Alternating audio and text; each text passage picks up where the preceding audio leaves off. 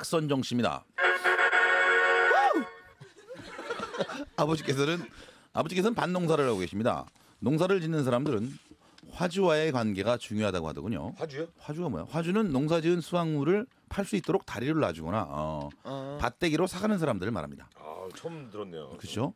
화주. 화주로는 드물게 여자분이 있었는데 아버지께서는 그분을 대동댁이라고 불렀어요. 아버지께서는 대동 댁 아주머니와 종종 술자리를 함께할 정도로 친분이 두터워 함, 함께 술을 드시고 온 날이면 항상 대동땡은 나하고 죽이 딱딱 맞아. 아주.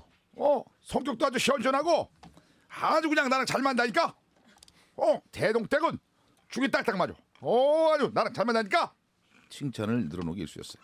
하루는 술이 얼큰하게 취하신 아버지께서 대동댁 아주머니와 칭찬을 늘어놓던 중 어, 거기 전화번호 수첩 중지를 가져와 봐라 하더군요. 하더군요. 수첩을 뒤적뒤적 하시더니 대동댁 아주머니 이름을 옆에 작은 글을 하나 더 적는 거예요.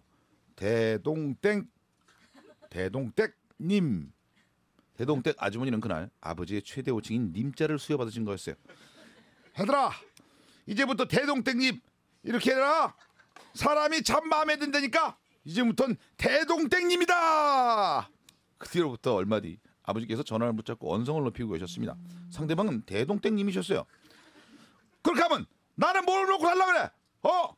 나는 못해 이렇게. 고모 그 어떻게 키운 그 채소인데 똥감으로 그걸 못 줘?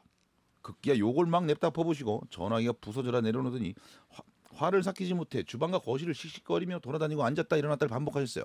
그러다 불현, 불현듯 전화기 옆에 놓인 수첩을 발견하더니 냅다 수첩을 집어도 과격하게 책장을 넘기더니 줄을 쭉쭉 끊고 이렇게 선언하셨습니다. 대동년.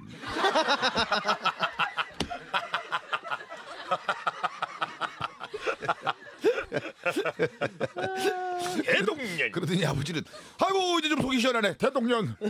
오 평온함을 찾으셨습니다. 네, 이번 주 누군가요? 대동년. 아 웃긴다. 아버님 참 재밌으신 분이네요. 네.